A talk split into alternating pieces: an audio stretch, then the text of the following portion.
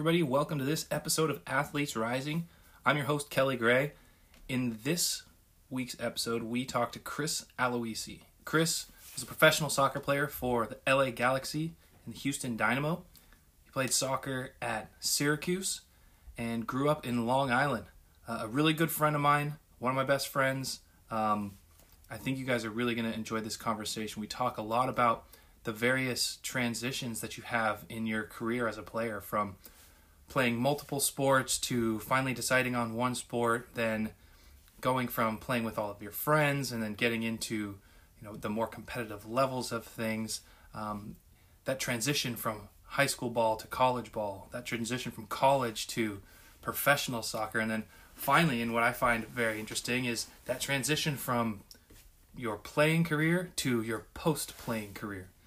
I think it's a really insightful uh, conversation with Chris. I think you all are really going to enjoy it. Um, as always, be sure to follow us on social media. Be sure to check out our Patreon page if you want to donate to the cause. Um, you can subscribe and donate anything from a dollar to I think fifty dollars a month, um, recurring. That always helps us when it comes to putting on more and more episodes. So please enjoy this episode with Chris Aloisi. Today's episode of Athletes Rising is brought to you by Cinch. Cinch is an API driven sports management platform that simplifies the registration and management process for parents, coaches, directors, and organizations. No more jumping between apps or websites trying to figure out where all of your kids' information is. Cinch puts your entire sporting life in the palm of your hand. Do you or your organization run any kind of camps? Cinch is going to be your answer.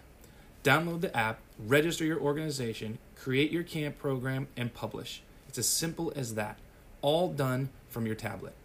Now, any parents can search and register their players directly from their phone. You can manage all of your registrations, communications, finances, and even marketing all from your tablet. That's right, Cinch is a mobile app. So, as an organization, you can have it with you out on the field as well as at home or in your office. To learn more about Cinch and all that it has to offer, visit the website at cinchhq.com or download the apps from the App Store and Google Play. All right, hey everybody, Kelly Gray here, your host. Um, this episode of Athletes Rising, we are joined by Chris Aloisi. Chris, thanks for coming on the show. No, I'm excited to be with you, Kel. So we're just going to uh, jump straight into it let's let's hear about how you found the game of soccer. I mean, from uh, from Long Island, New York. How did you find soccer in Long Island, New York? Yeah, crazy story. Actually, younger when I was younger, um, my family's a big baseball family, so that's all mm-hmm. I knew growing up. Didn't know much about soccer, to be honest. Um, it was all about you know watching baseball games, going to baseball games, and probably when I was about um, five years old or so, um, a next door neighbor came back after registering um, registering his her son for uh, soccer, and my dad I was talking to her and said um, that they did not check for birth certificates at the registration. So, my, so my yeah, crazy. So my dad says, "Oh, it's not bad soccer. I don't know anything about it, but at least he'll be running around baseball." We love it, but at the same time, at an early age, it could be boring. So I don't want to start him in baseball until he's a little bit older uh, yeah. and he can actually like it. Um, so he's not sitting out there picking daisies. Um, so uh, so he bring he goes down. They don't ask for a birth certificate. Um, five years old, six year olds, and and he threw me in, and uh, that's how it all started. I mean, typical first first encounter. Mom brings me down. I'm in like overalls, shin guards on top of the pants and love it. You know that that kid. So nothing, nothing's really changed. In no, nothing. A little less, a little less hair now, but that's about it. it's amazing. God, I would love to see pictures of that. Exactly. So otherwise, that was it, and then and then away it went.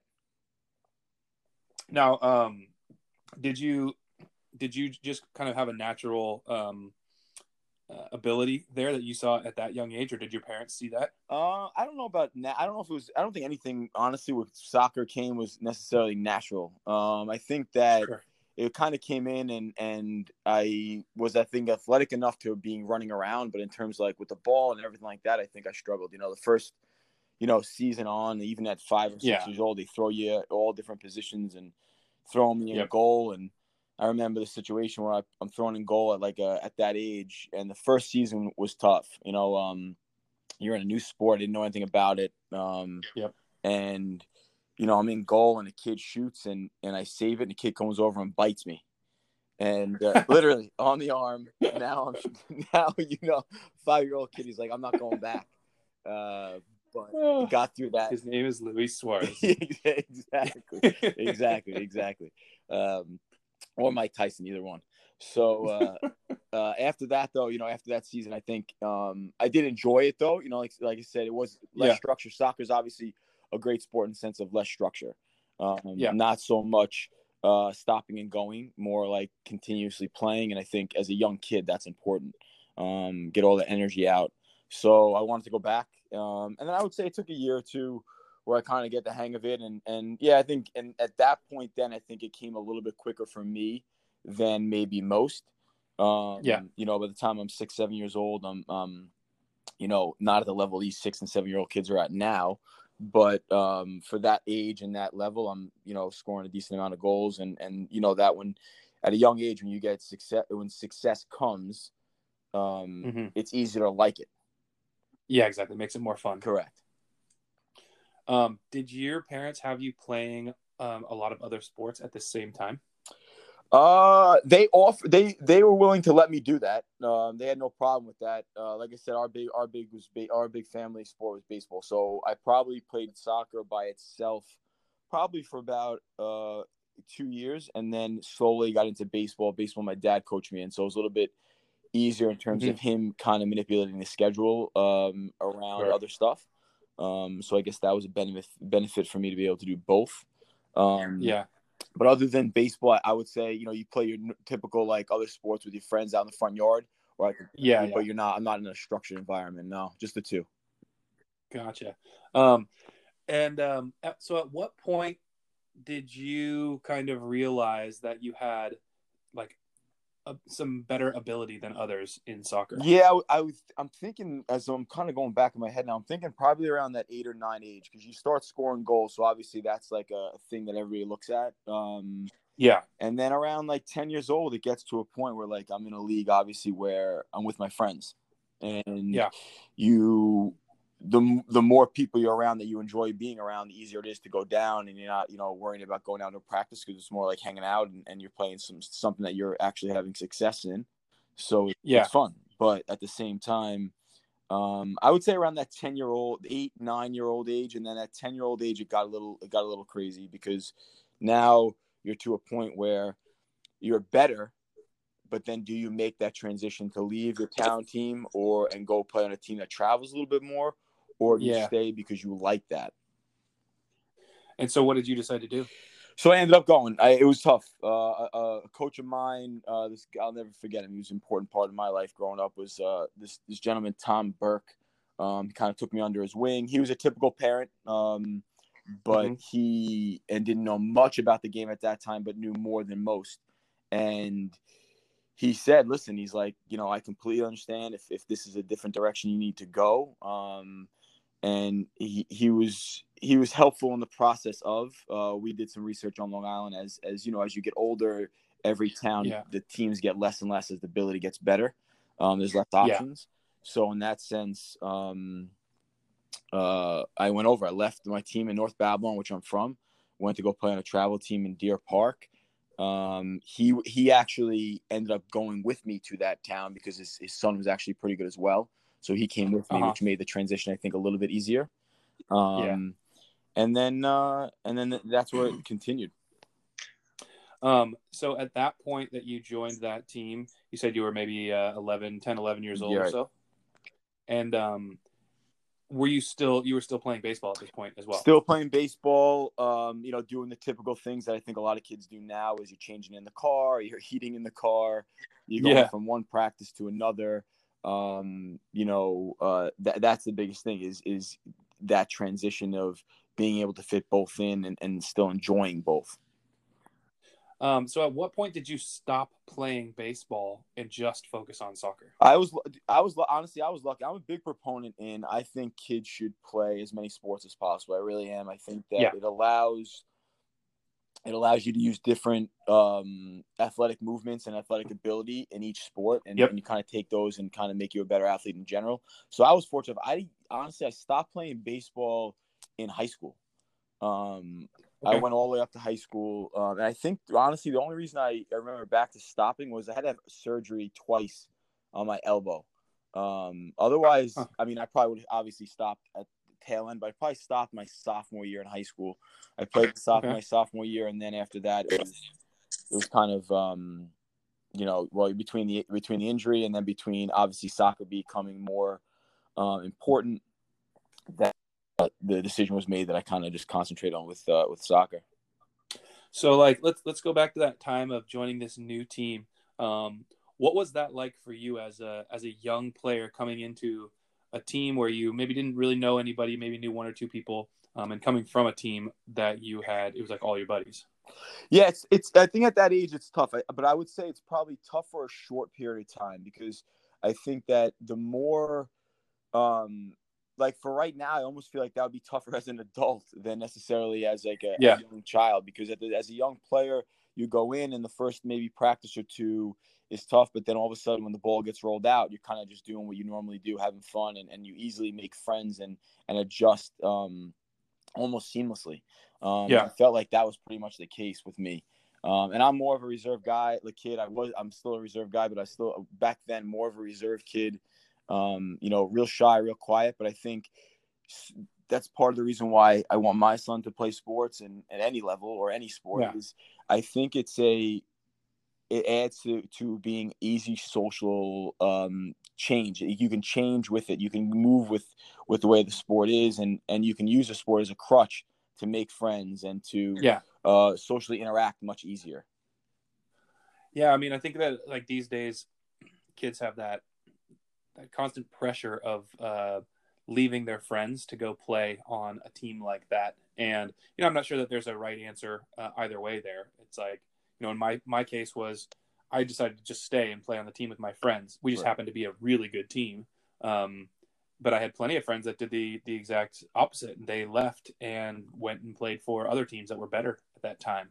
Now, like these days, I think kids just feel that pressure from outside to you know leave and go join the development academy team or go and go and join a pre-academy team at a young age to have that opportunity of of doing that. And I don't know that it's so much their choice as it is their parents' choice. Yeah, I, I would agree with that 100%. I mean, coaching youth youth soccer now, you see it all the time. You know, you're getting pressure from um, what's put up on social media or Mhm. what's out there in general. This team is is better than that team record wise. And meanwhile, I still think, like I said before, I think sports is super important because it allows you f- to for a completely different social interaction, something Yeah. that, that's fun. And it shouldn't always be pressure to go play on the best team, um, especially especially at an early age. For me, the changing of teams and going to the best teams is happening way too early.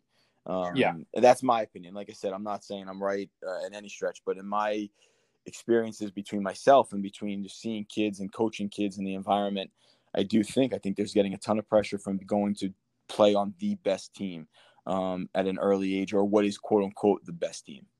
Yeah, yeah. I mean, I, I see the exact same thing here on the West Coast. Is like um, you just get that that parental pressure of oh no, my kid needs to be in this club because this is going to provide him the best opportunity, or this is the team that's going to be the best, um, that's going to have the best record, and because of that, they're going to get seen.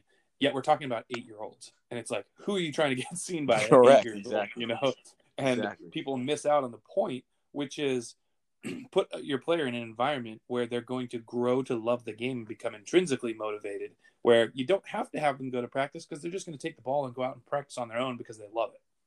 Correct. And I, and I think that's that's what you want more of. You want kids that just want to do it for fun. You know, that's you know we always talk about it. You know, whenever you and I have spoken about it, or, or just in Yep. general in passing, is the countries that tend to be uh, develop players are, are ones that aren't structured and Yeah. and they're just going out and knocking the ball and and and going in environments where it's like you know them and their a couple of their buddies and just and just trying different things that maybe they normally wouldn't try in an environment because they they want to succeed so much but but when you're Yep. free about it i think feel like you can be almost be more successful as you get older Well, yeah, I mean, I think you see that just in like, you know, the success of South American teams with the success of Brazilian teams. Brazil is kind of the perfect example with the players that grow up in the favelas who like they don't have uh, you know, a field. They play on dirt or in the street barefoot, and these are the players that are the most creative players in the entire world. They understand the work ethic, but they have that creativity and that freedom and the guts to try things.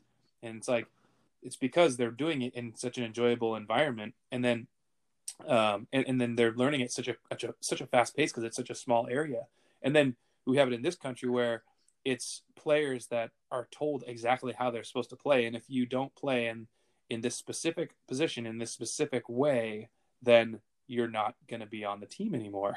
And so we end up breeding this entire group of players that um, are just fearful of making a mistake, as opposed to the ones that are just dying to try things and be creative and show their personality in their play.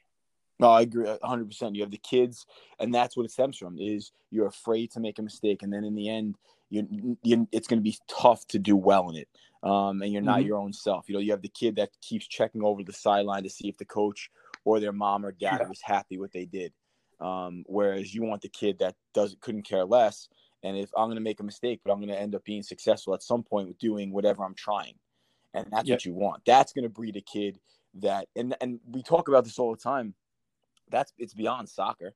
I mean, oh, we're yeah. talking specifically soccer here, but that you want the, the the person in general that's going to willing to take a chance and and if it doesn't work out well i'm going to figure out how it's going to work out the next time i do it yeah i mean and, and that's the message that i think that we want our, our listeners here to understand the parents that listen to this is that mistakes are good you know that that's how you actually learn something you don't want to have this path that somebody else has written up for you you don't want your kid to never have to uh, like have any kind of failure because they won't know how to deal with it when it inevitably will come. Thousand percent. I couldn't agree with you more. I mean, I and it happened after I go from that to that from my own personal experience after going from that yeah. that team when I was ten years old and we're sitting there and, and I'm you know I'm, I'm still one of the better players at that time. I, I try out for ODP, um, which obviously was bigger back then than it is now. Um, yeah. But with ODP, I make the state team. I make it for four years in a row starting, um, you know, up from 12 all the way to like 16 years old. Um, yep. And I make the state team, and then all of a sudden now, almost make the regional, almost make the regional pool. That rider ID camp, don't make it, and then all of a sudden, I come in um, the following year, new state coach, and he cuts me. Oof. Four years. Talk to me about that. What was your mindset yeah, with that happening? Four years. You know, you, you think, okay, not taking anything for granted. I, I, you know, you work, you you enjoy it, but you know, it's it's one. You know how the ODP was at that time, super competitive. Yeah. Um, you get nervous, but it's good nerves, right? Because it makes you a better player and it makes you focused more. And you go down to tryouts, you feel like you were the bet one of the better players, and all of a sudden you get cut, and it was devastating. I mean, I still I still remember this day after all I've been through with soccer, in the bathroom, you know, upset about it, um, my mom, my dad, kind of saying, "Listen, we thought you did really well. We watched a tryout, but every coach has their what they're looking for. Soccer specifically is super subjective. Um, yep. We can sit here and say, yeah, we thought you should have made it, but that's not our decision. We didn't make it. So you can do one of two things. And this is me then telling me when I'm 16 years old, say, listen, you can either be upset about it and and and not want to do it and, and let that control you, or you can use it as motivation. And try to make get better at what you think the little things are that you didn't do well enough or continue to work on your game go play with your club team and, and try different things and become a better player that way and and get through it. Um, and you're gonna have to choose. You know you're old enough now at that age you know that you need yeah. to make that decision yourself. Um, and it was tough. I mean it's tough. You know all your friends that you've become friends with throughout the course of the state all pretty much got yeah. called back except for you.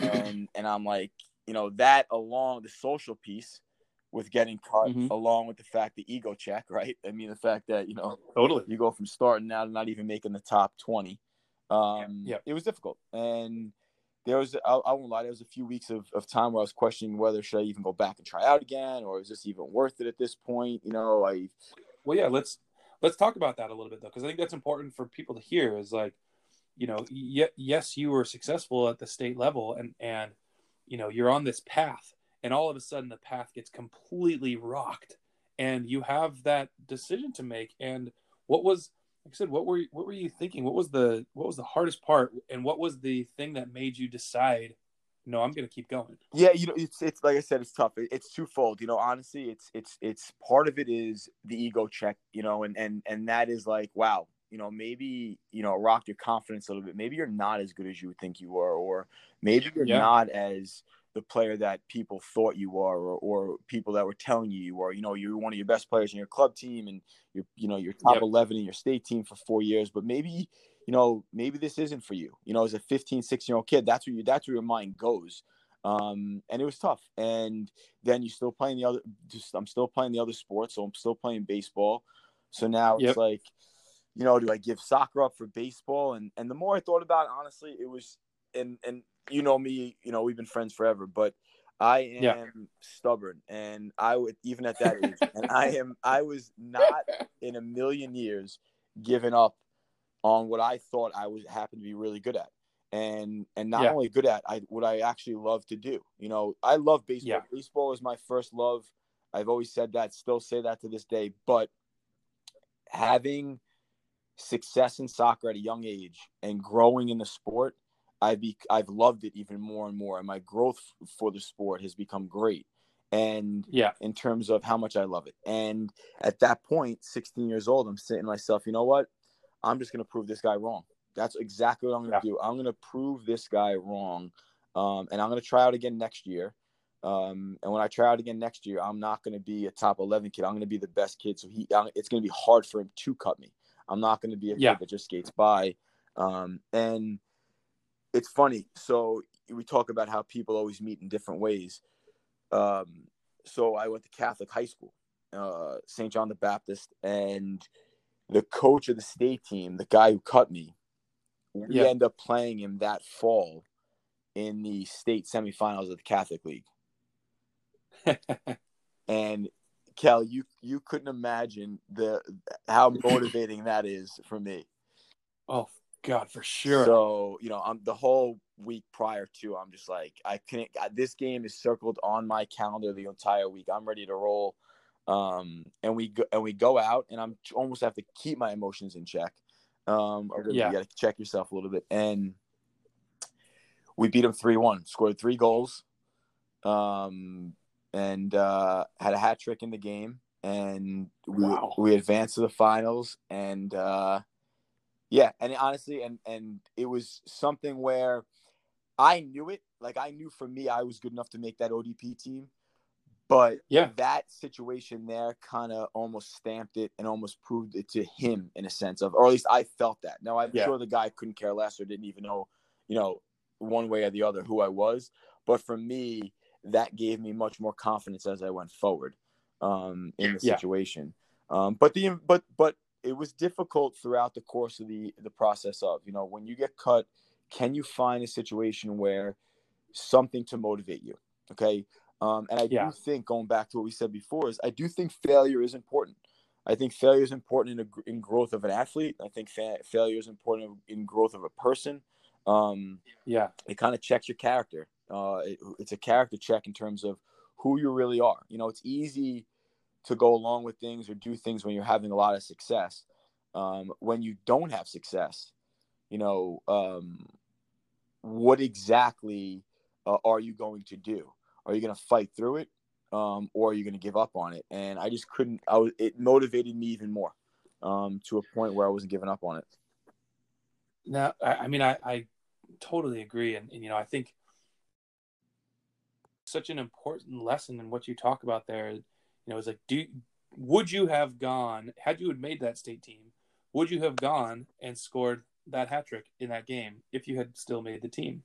You know, and that's that's kind of the question is like at every in every athlete's uh, career they have they're going to experience some sort of failure right and it's just how do you how do you translate that and clearly it, it worked for you where it motivated you and um, and i think that that's that's what i want like the listeners to kind of take from this is that that's part of the role that failure mm-hmm. plays in life is you have to make that choice of i'm either going to give up or i'm going to get motivated and and as you said earlier, and I've had coaches say the same thing to me too, is make that coach not have a choice. They right. have to take you because you're just far and away so much better. And and it's just I, I love that story of you know how motivated you were. You come out, you score three goals in the game.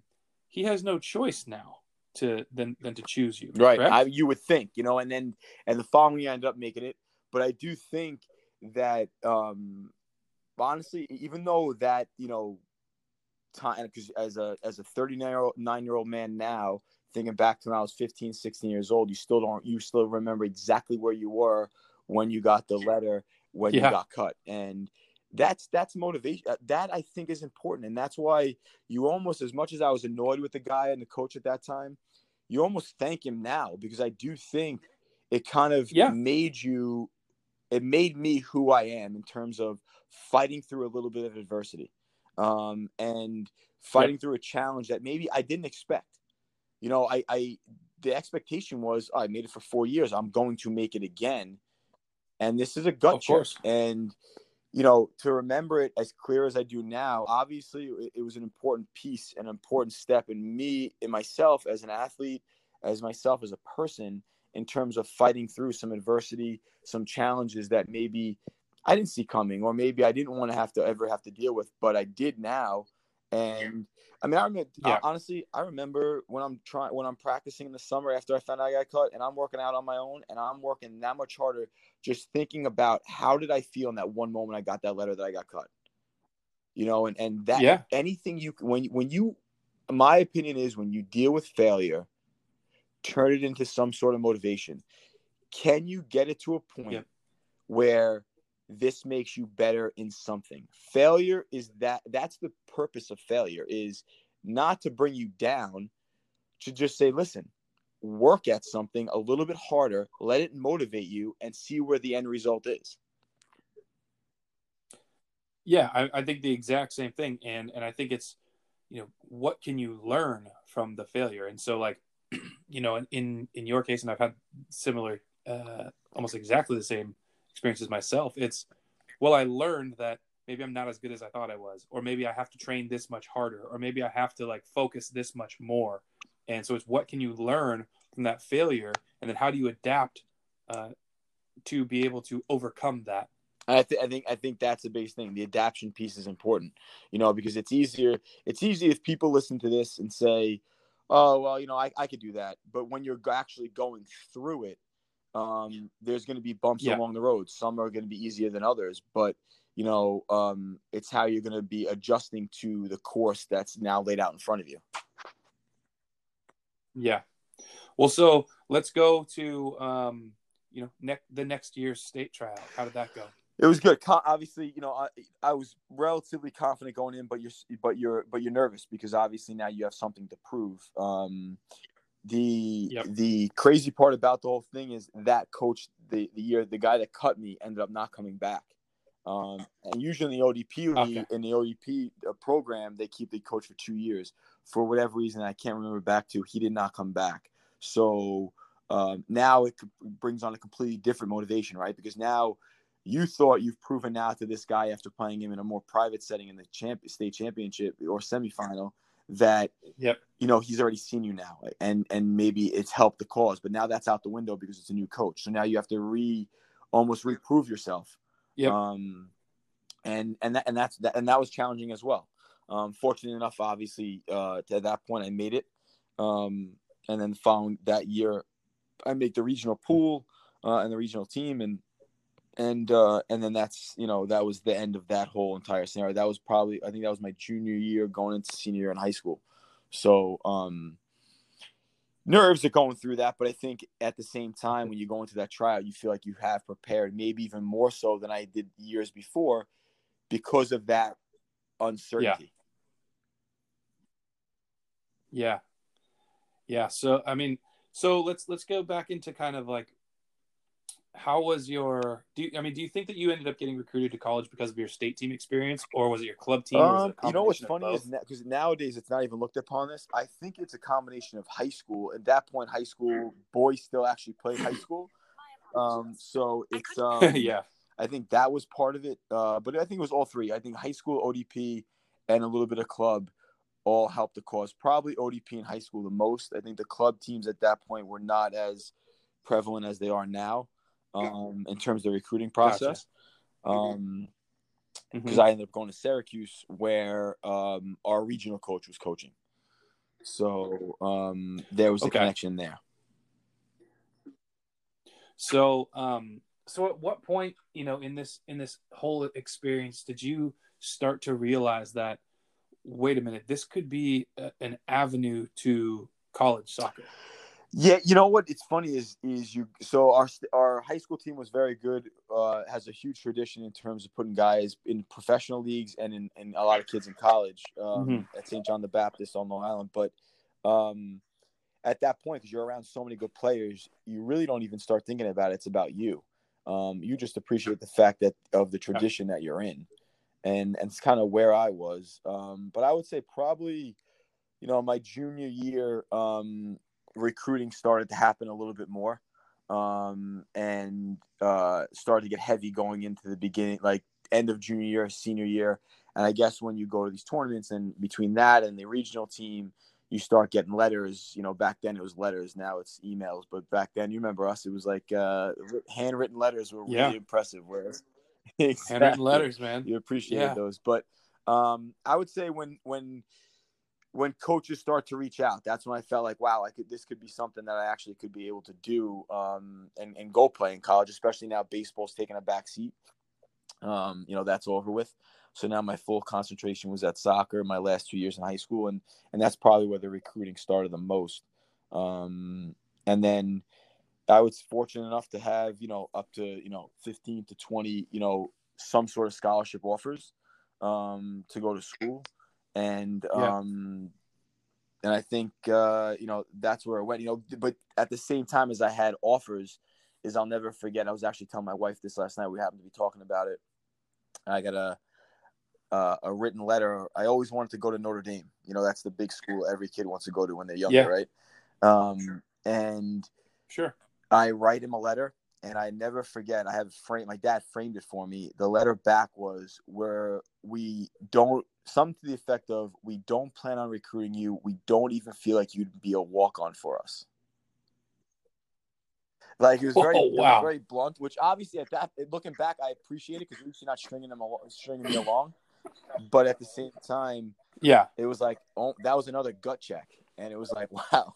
Like, I mean, Yeah. I'm getting recruited by a lot of these schools, and then I can't even get a sniff at a school I really want to go to. Um, and Yeah. yeah, and that was and that was that. So then, kind of, it it it was again a very interesting kind of um, event that happened throughout the recruiting process. So, what was it eventually that made you go to Syracuse? Uh, I narrowed it down to five different schools. Uh, Syracuse at that point was not really a top a top ten school. Uh, they were probably more like a top thirty or forty school. Um, a couple other schools I got recruited Yep. by were all top ten schools. St. John's was being one of, one of them. Um, South Carolina, schools like that. Yep. So um, Syracuse at that time, honestly, I had a relationship with the coach I had said before from the regional team, um, and a good friend of mine, Yeah. um, Kevin Bacher, was a uh, went to high school with me. He was uh, two years older than myself, so he had just committed there a year prior. Um, so Uh-huh. having him there, going up, seeing the campus, I love the campus. Um, the campus in general was great in terms of um, not too big, not too small. Uh, it was not, and the, I guess the Yep. biggest the biggest advantage they had at that point, because again, we're 17 year old kids trying to make this decision. Um, that really is a, a big Yeah. decision for a 17 year old kid to make, um, because there's so many variables to it. Um, is it was closer to home. It was four and a half hour drive. I wanted my family to come and see me play. Um, I wanted that that Uh-huh. avenue, um, but I still wanted to get away. St. John's offered that, and they were obviously a much better soccer program at that time, but it was almost Yeah. like too close, and I didn't love the campus environment. So Sure. Syracuse offered it, whereas South Carolina, which was also very high on my list, that's a flight.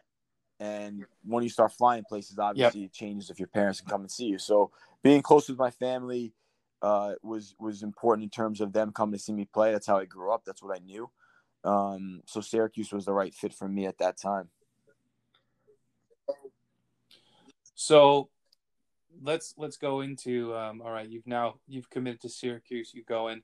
Um, you step into your first pre- day of preseason, and you're just this recruit, right? Going into this program that's in an established program, good team, uh, all these players that have already been there. What was your mindset going into your first day? Yeah, it's crazy because because if you if people are listening that have uh, kids that have played soccer or have never have, you know, that first day is difficult. The first, you know, usually your first uh, outing out on the field is some sort of fitness conditioning, and my mindset when ours was three miles in 18 minutes. So my mindset was, yep, I'm gonna do anything I can to turn somebody's head in terms of me being really fit. You know, I'm gonna I'm gonna come in and work harder than everyone else because in my uh, the way I grew up, the way I've been taught from my mom, from my dad, is your work ethic. You need no skill for that. You can work hard as you can work as hard as anybody else, or work harder than anybody else. You do not need any skill set for that. So my mindset was, listen, I'm coming into a program like you just said that's established, that has some really good players from all over the country, all over the the, the Northeast, the North America. Um, I'm to a point where I have to outwork them right now and you know show yeah. them as fit as possible and then when the balls come out hopefully I hopefully I'm as good as they are um, and I go in and, and and fortunate enough for me my, my, I was able to run you know the the 3 miles in in in, in sub 17 um, and I think it kind of opened some the coach's eyes like listen he's obviously taking this serious. He's conditioned himself in the summer coming into the season. Um, and and away he goes. Yep.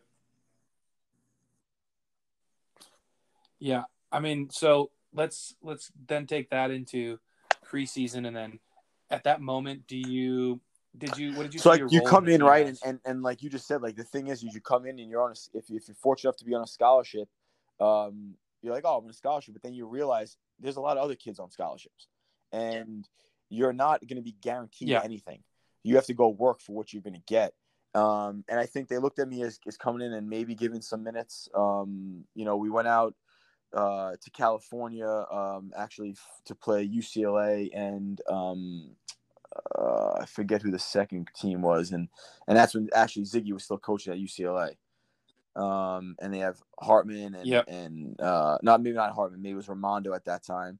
Um, and they had some, you know, Sasha was there. They had some really big guys, and we go out there, and it's kind of odd, You know, it's like I'm in awe of this whole entire thing. In preseason, battling and battling kind of knocks you down a peg because you're like things that worked when you were in high school aren't working so easily here.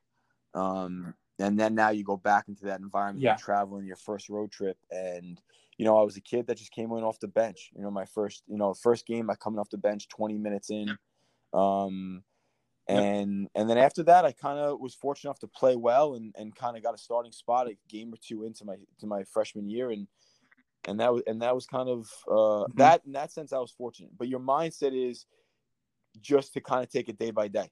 You know, can you be um, a little bit better than you were the day before?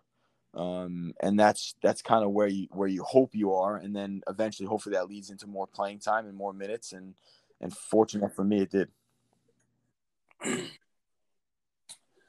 So, what was then if you look at your college career as a whole, what do you think was the um, the hardest part about going to? Um, I think there? the biggest change going from from where I was to that is is twofold. I think it's one is speed of play. You know, every level you every level you jump, um, and you yeah. know this. Every level you jump, uh, the speed of play gets higher. Um, less mistakes, um, and you're gonna get caught on your mistakes, and the speed of play is much quicker.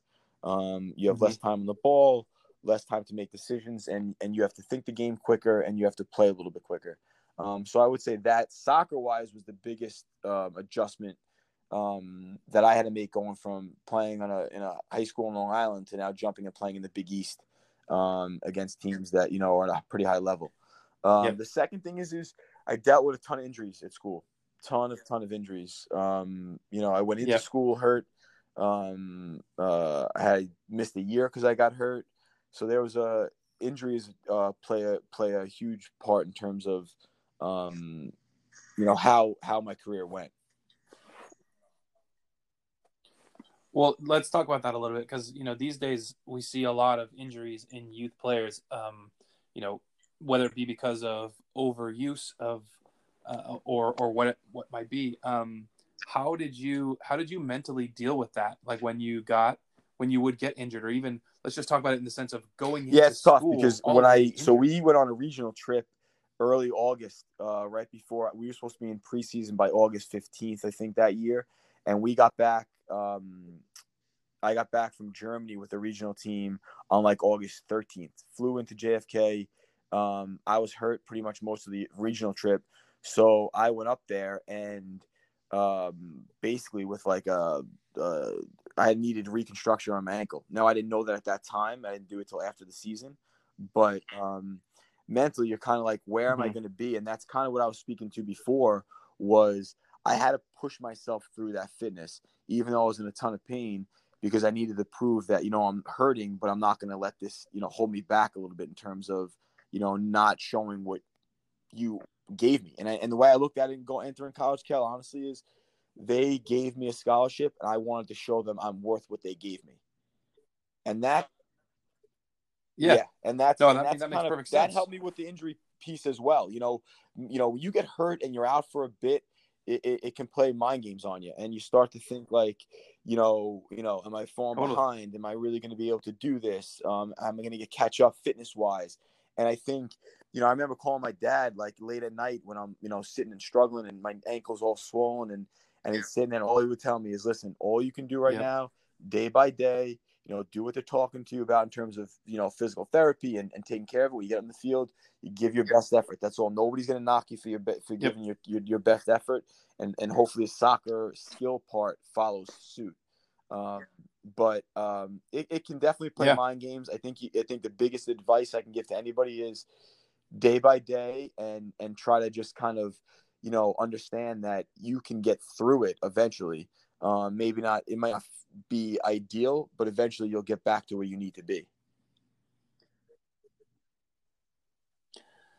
Yeah i think that's that's absolutely correct and like so important you know having dealt with plenty of injuries in my career and like i said every every player uh, kind of goes through their spell with injuries. You know sometimes it's you get so depressed and bummed and then sometimes it turns right back into that motivation of you know all right i'm going to you know i can't i can't go run but i'm going to go do the bike for you know 90 minutes a day just like i'm playing a game and i'm going to push it through the intervals of it and you know i'm going to do the ice bath and i'm going to do the massage and i'm going to do all the things that are needed to do to get me back to that that place on the field and then yeah and then not and just the same the mindset better, there also you know? is and then when you get back putting the work in after after everybody else is trained to can help you catch up quicker, right? So you come back off the injury and you're doing all yep. that stuff in the PT room and you're doing all that stuff just to get back on the field. But now you get back yep. and you feel like you're there, but everyone else is still a little bit ahead of you.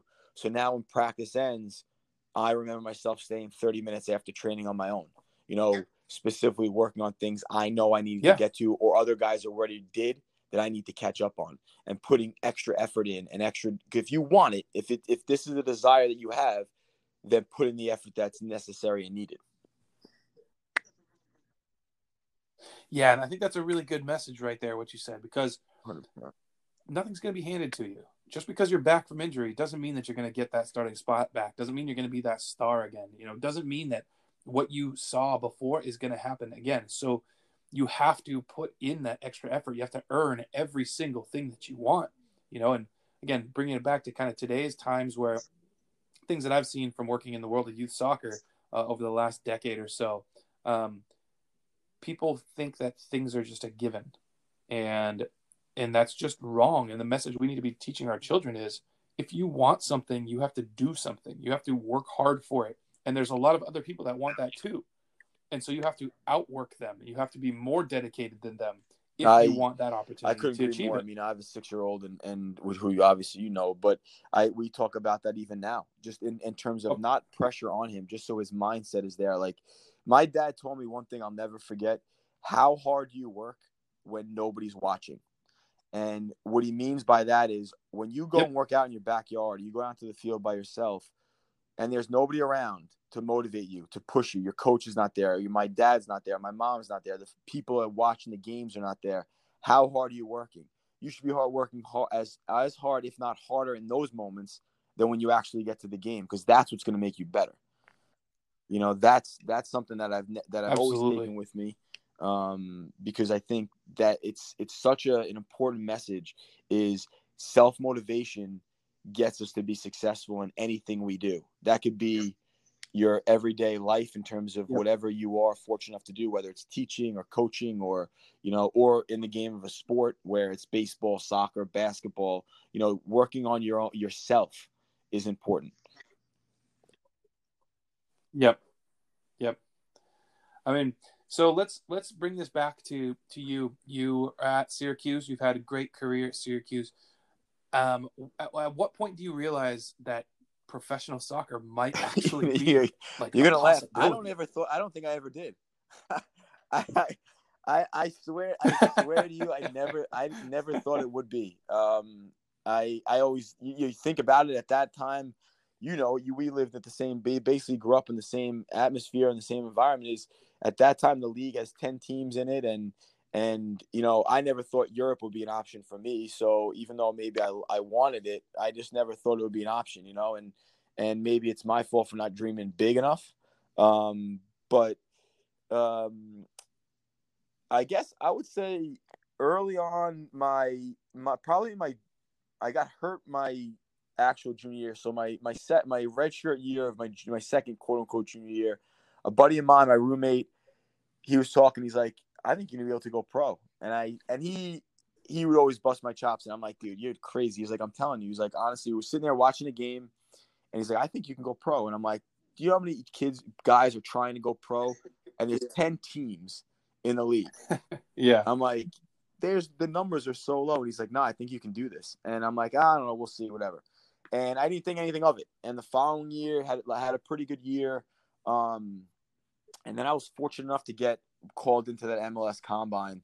And um, and I'll be honest with you, I got help from two people, Dean Foti, who was my Syracuse coach, and Dave Masur, who's the St. John's coach, um, and that's a guy who I actually said no to to go to Yeah. school there, um, twice.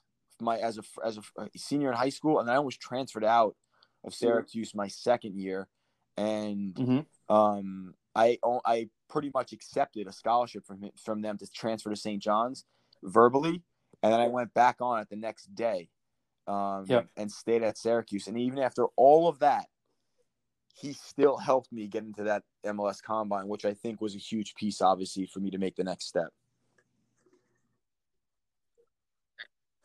Well, yeah. So talk about that combine then. Like you go Right. there and and you're questioning your own ability at that point. And, Yeah, the- and that you go that there was and probably what, the most nerve wracking time what was that soccer I've been in. Because you go to an environment, I'm, I'm a kid that is not a huge fan of change. Um, I'm going out to, you know, at that point it was at what was called at that time the Home Depot Center, um, and they and they house us and they put us up in hotels and, um, you know, we're playing um, with random guys you don't know anybody, and it's just like showcase yourself. And you know, the thought process Yep. when you're a young kid or even in high school or college is, you know, you go to a tryout, you have to worry about you. You know, go dominate the ball, get on the ball, do whatever you can, um, and and and stick out. And yeah, I was always taught like just play your game. You know, play the game correctly, and then people that respect the game and know the game Yep. will see what you're bringing to the game. And I went into the to the combine, and Yeah. fortunate enough for me, one of the other coaches that recruited me was Mark Berson, who was the coach at South Carolina for a long time. He actually was a combine coach, and he was a combine coach of my team.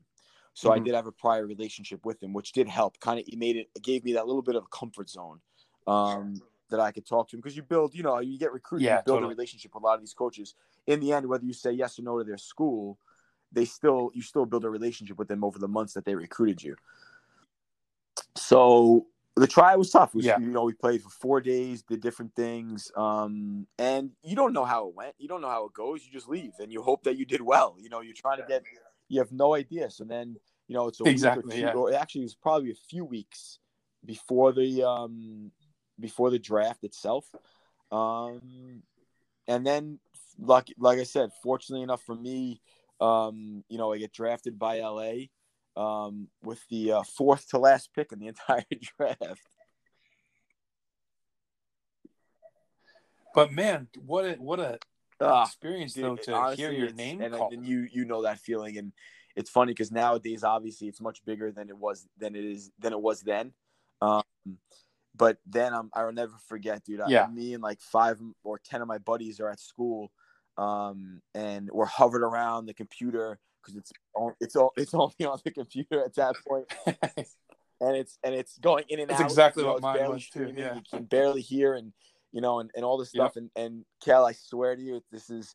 I literally probably when the draft started in the first round, I probably had like 30 guys in, in my dorm room, and I didn't get taken till like at that it was a six, Yeah. it was a 54th pick, oh no, 56th or 54th pick out of 60, and um, by that pick, nobody Yeah. was left in my dorm room. nobody stayed around, and I don't even. I I'll tell you this, I wasn't even in the room when it got called. I had the volume up. I went in. I left the room for a second to get something to drink or eat or whatever, and I hear my name, and, and I almost was like in shock because they at that point they're running through it quick because they want to end end it, and uh, I could not believe Yeah, it. I yeah. you know obviously that night you go out with your friends, you enjoy it, you celebrate it a little bit, um, you know, and then you get a call. I got a call later the next Yeah. day um, about how the whole process was going to work, and you're flying out, and then my mindset, honestly, after getting excited for the one day, was right to like I got to get to work. Like I got to start working out. I got to start getting in shape. I was leaving like three weeks Yeah. later for preseason, um, and it's a it's a whirlwind. It's very very quick. Yep. So yeah, like at that point now, you know, getting drafted Yeah, is one and- thing. Yeah, And and they don't tell you that by the way, because in the end, you're thinking, you know, the the thought process, you get drafted, and oh, oh, I'm in the league, I'm on the team.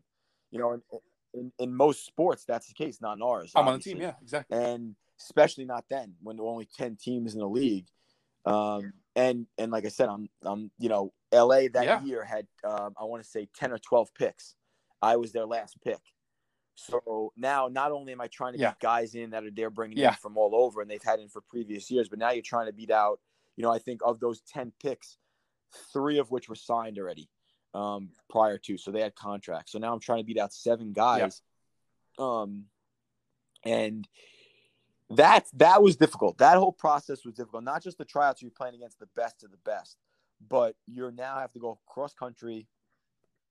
You know, fly, leave everyone at home, which again I was Yep. excited about doing. LA was a great, obviously, city and a great team to get drafted by. Um, but it's very nerve wracking, and you go back into that mindset. You know, um, oh, am I good enough to play? Well, okay, I got drafted, but now I have to go prove myself again. And a lot of kids struggle with that when you have to continuously Yeah. reprove yourself. Um, and I think that is difficult for for people to Yeah. do um, when it has to constantly. You have to always kind of prove yourself to somebody else. But I just kind of put my head down and went in same mindset as when I went to college.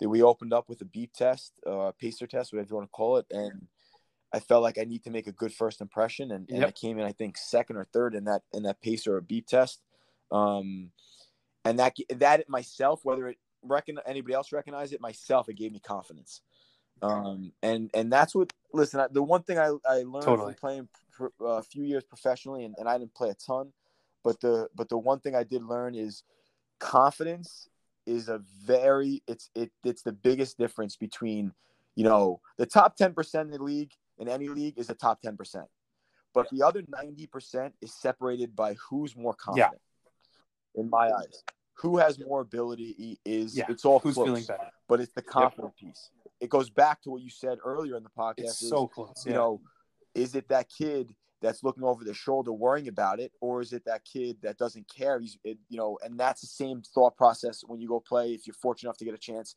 playing at the highest level. You know are you worried about what you know in my time is am i worried about what Yeah. he's looking at or am i just going to be me and then hopefully it's good enough?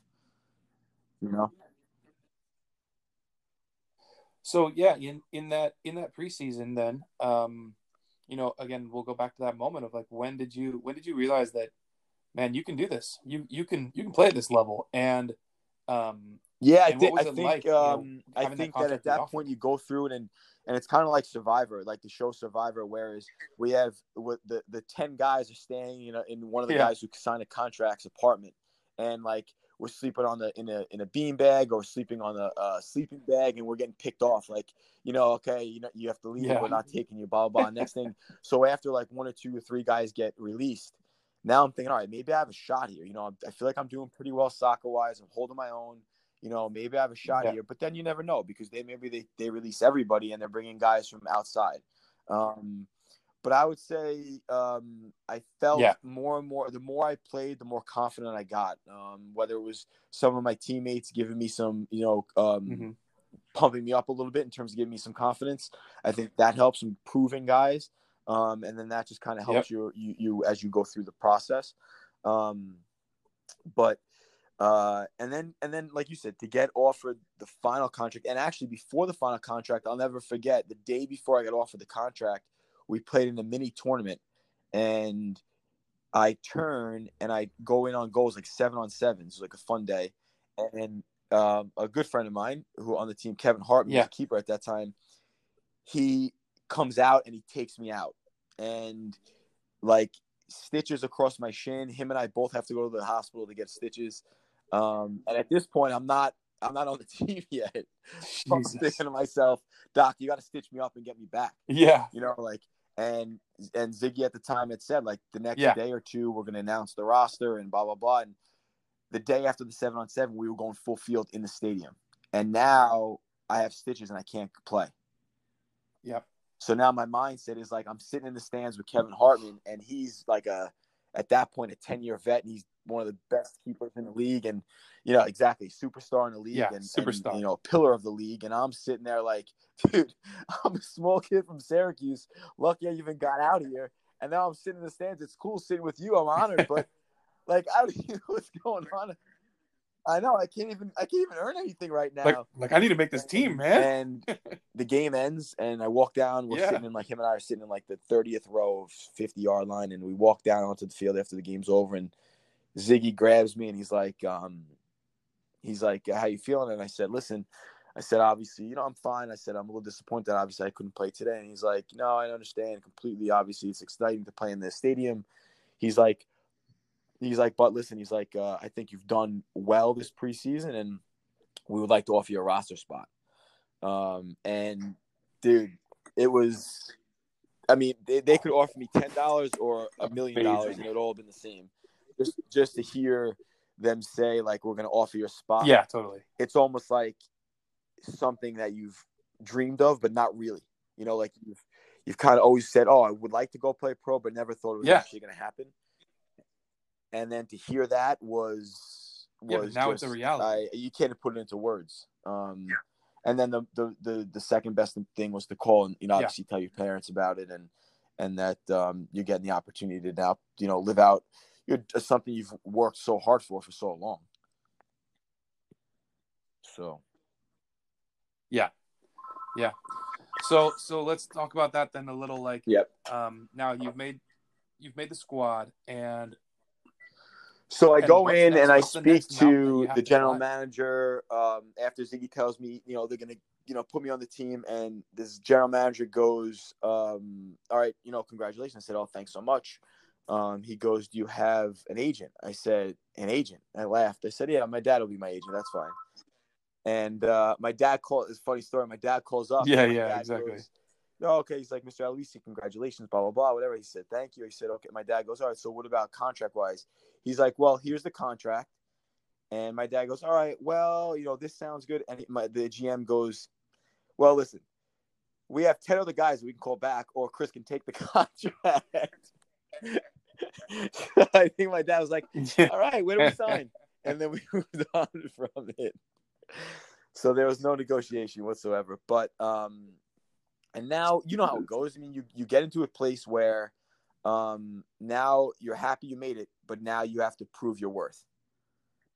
And and you know, you're constantly like the low Yeah. guy. So at that time in the league, they have those reserve teams and you're playing on like, you know, um during the Yep. week you're playing some games, maybe you're playing on a Saturday um, and you're doing whatever you can to prove that that you are not only worthy of being on the team, but you're worthy of maybe getting a little bit more playing time than than maybe even somebody thought you would get. And it's just a constant grind, you know, doing the extra work, Um, Yep. You know, I've always been a guy that, not for show, not for anything more than listen. I'm going to come and work, and I've done it every year um, that I was playing pro. Every year before I was playing pro is I put work in after practice. So we'd do our session, and then I would stay out 20, 30 minutes every day um, there, and then 20, 30 extra minutes in the weight room, and and just trying to make sure that I was at my best if I ever got my name called. Yep. Yep. So what about tell, tell me about like the Yeah. So first your time I got minutes in a game you know, was actually the first time you got minutes um, in a game. against Chicago, against the Chicago Fire. We had a bunch of injuries uh, on the team. Um, my dad, it's a crazy story. My dad actually had not come to see me play for like six months. He randomly was flying out that weekend. Um, he flies out on like the Thursday, and Uh-huh. that practice, I found out I was starting. So it actually kind of that Jeez. was Which, uh, 2004. what year was with, this? um, I'm trying to remember. you you were there, right, Kel? Yeah. 2004. Okay. That's right. Yeah, we played against Yeah. each other. First, my first game, I was, my I first was on and last fire. game. Yeah. Um, so nice I think that added to it. You know, you find out you're starting, you get in the play in your first game because they can't. They weren't. I didn't get a lot of time my first year. You know, I played in a small amount of games, um, first team games. But now, but now, more importantly, Sure. you know, your dad's out there watching you play, and and live, and I think that adds to it. And um, Yeah. I'll never, you know, he, he, he took an air a cab from the airport to come and see to come to the practice. We were in training. I couldn't pick him up. He pulls up and he watches like the last ten minutes of practice. And I think I got beat on a play. And I walk over. I haven't seen the guy in six months. And the first he hugs me, and the first thing he goes is, "How could you let that Yeah. guy beat you on the sideline?" Like, like right away rips into it. Like is and and that kind of put me at ease. Like it kind of made me feel a little more comfortable. And then found out later that day I was starting. And like I said, Yeah. we had some injuries, so I stepped in, played center back, um, and um, you know, luckily, uh, luckily enough, we, we ended up getting a result. We ended up winning three two, um, and uh, it was great. After the game, you know, just being with my dad and and and try, kind of I was sitting down and kind of reliving the moment and kind of, you know, all the work that's been put in to get to that point um it was just uh surreal almost like it was very very Yep. surreal you walk out you know how it is you walk out onto the field uh you you know it gets announced you you do warm-ups you have you know it was one Yeah. of our first games of the year so we had a high, heavy crowd you know 30 30,000 at that point LA was drawing heavy so Yep. um you know it was a day game it was on ESPN too Yeah. so it was a nationally televised game so i had friends were able to watch it um so uh you know a lot of my friends didn't realize it was me because at that point that was the first time i shaved my head. So uh but it was it was it was surreal man. I i that's something you, you don't forget. Something i'll never I'll, I'll be able to always remember and take with me. Man, I mean, yeah. So, so let's let's talk then the next transition there, which was yeah uh, with san jose was was crazy. did that all come um i think that um the the un- I loved LA. I would have liked to stay in LA, uh, but things happened for a reason. And that year was a crazy year for us in LA because my my Sigi, we were in first place, and LA fired Sigi, and it was shocking to all of us. Um, yeah, we were a team's in first place in the Western Conference, um, and our coach gets fired. And I think the underlying thing there nobody speaks about was maybe that you know Chivas was coming in the following year, and they um, wanted some sort of avenue to change in terms of bringing in more of a, a bilingual coach. Um, so that's when they brought in Sampson. And Sampson comes in, and now it goes back Yep. to that point again. You have to reprove yourself um, you know, as you go through it. And then so now year go finishes up. I get traded. Uh, they sign me again for a year, but then I get traded with a good friend of ours, Alejandro Moreno, um, up to San Jose. And again, Yep. you're starting new again. You have to reprove yourself um, to the coaching staff. You have to reprove yourself to the players that are already on the team. Um, and just go, you know, again with a group of guys at that point, I didn't know anybody on that team except for Ali. So it's it's a tough transition. Um, yeah, and especially after you were in a comfortable environment in LA where you knew how things were run, you had a coach that actually drafted you. Um, and uh, it was tough. Listen, my time in San Jose Yep. again, playing time was not really there, but that was probably those were that, that was probably one of my best years. Um, obviously, you and I met, and you got traded over to from Chicago up to San Jose, and um, that time we we've met friends that we keep in touch yep. with now, and that are our closest friends. So that that experience was well worth it. Um, and like I've always Absolutely. said, I'm a firm believer in things happen for a reason. So um, I enjoyed it, and and and obviously the transition from us going to Houston was next. But overall, it was great. So yeah, I mean that's that kind of the next thing here is we all we all went to Houston, um, you know, and and I I mean I obviously I know a lot of your experience there is similar to mine as well. Um, is there is there anything in Houston that kind of like really stands out? And then, um, and then I want to hear about like your your decision and what it was that eventually made yeah, you that, okay um, with the, walking I mean, away we went through the same scenarios in Houston, you and I. You know, you're, you're in the inaugural season. Obviously, you know, we're moving down there as a franchise, so that makes it much easier um, yep. in terms of um, you know, making the change. You're not doing it by yourself. You're not doing it with a guy. You're doing it with like 20 other guys, so that it helps out. Yeah, we're all um, together. And yeah. it was a transition. Um, you know, again, yeah. my playing time was probably less there. So soccer wise, I don't know if it was the best experience, but you still put your head down, you grind, and, and be ready for the opportunity if you get one. Um, and off the field, I think it was great. We had a great group of guys. Um, yep. Really, yeah, really comfortable to be around. Um, I best, feel like yeah. everybody was themselves, and I think that that that's not said in a lot of teams and a lot of that that's yeah. not said usually in a lot of environments you're in. A good way to um, put it. Everybody was comfortable with who they are, and everybody was comfortable with who everybody else was. Um, and nobody in that team specifically was judged. Um, and I think that's that's a huge piece to to building a, a strong climate um, team yep. climate. I think that's what we had there. Um, you know, even though I didn't play a ton, I still look back at days in San Jose and Houston as my best days, um, just because of the friendship you build and, and the experiences you have. Yeah. Um, I think it comes down to a point, honestly. You know, I had gotten hurt, um, you know, the beginning of the year in Houston, on the transition from San Jose to Houston the off season. So I was out for like five months with a um, a broken foot and, and then an infection. Yeah, correct. Right, your foot. So I was out till fifth like metatarsal, right? I don't, yeah. But between that injury and then I had an injury when Sampson came into LA where I tore my knee, um, and the injuries were just kind of adding up.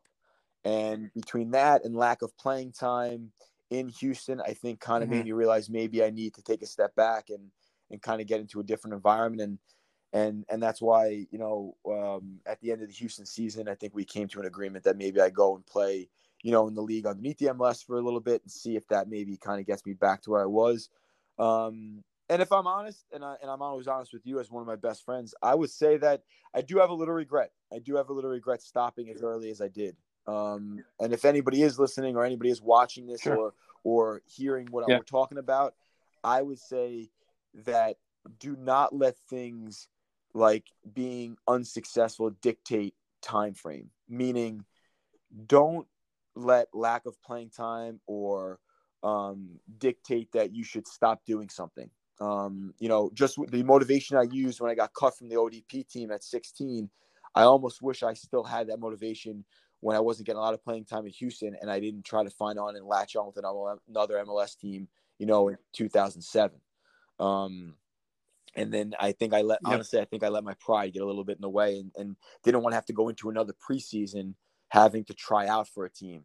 You know, I felt like in my eyes, I was in the league for three years, you know, the great yeah. my playing time wasn't great, but I felt like, you know what, I should be at least in a team. And, you know, and I let my ego, I think, with whatever that was, get in the way a little bit. Yeah. Um, and I think that's where it was. But I think between injuries and maybe a little bit regret of stopping when I did kind of gave me the final, like, listen, you're getting a little bit older now. Financially, at that point, the money wasn't tremendous. Um, you know, I'm to a point now where maybe it's best if I stop.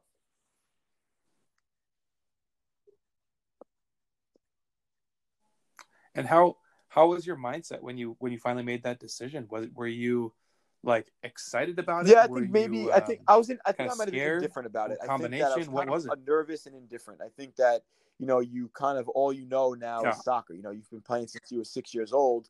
Now the decision you make to stop playing Yeah. Um, you know, after that one league year in the in the A League at that time, USL one, um, you stop playing, and now you're never going to do this again.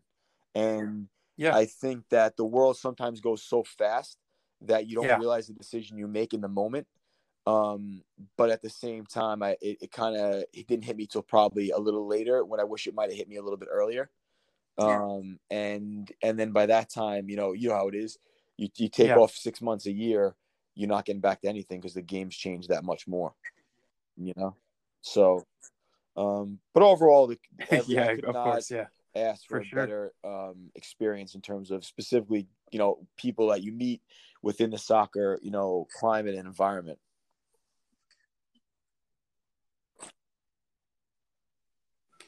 Well, man, what a what a crazy and cool story. So I just want to thank you for sharing that with me, with all of our listeners, and uh, I think there's so many good lessons there that people can draw from in their own experiences and, and learn, no, Cal, I learn a lot. appreciate you having me on, buddy. Thank you. so, thank you so much for coming on the show. Sounds good.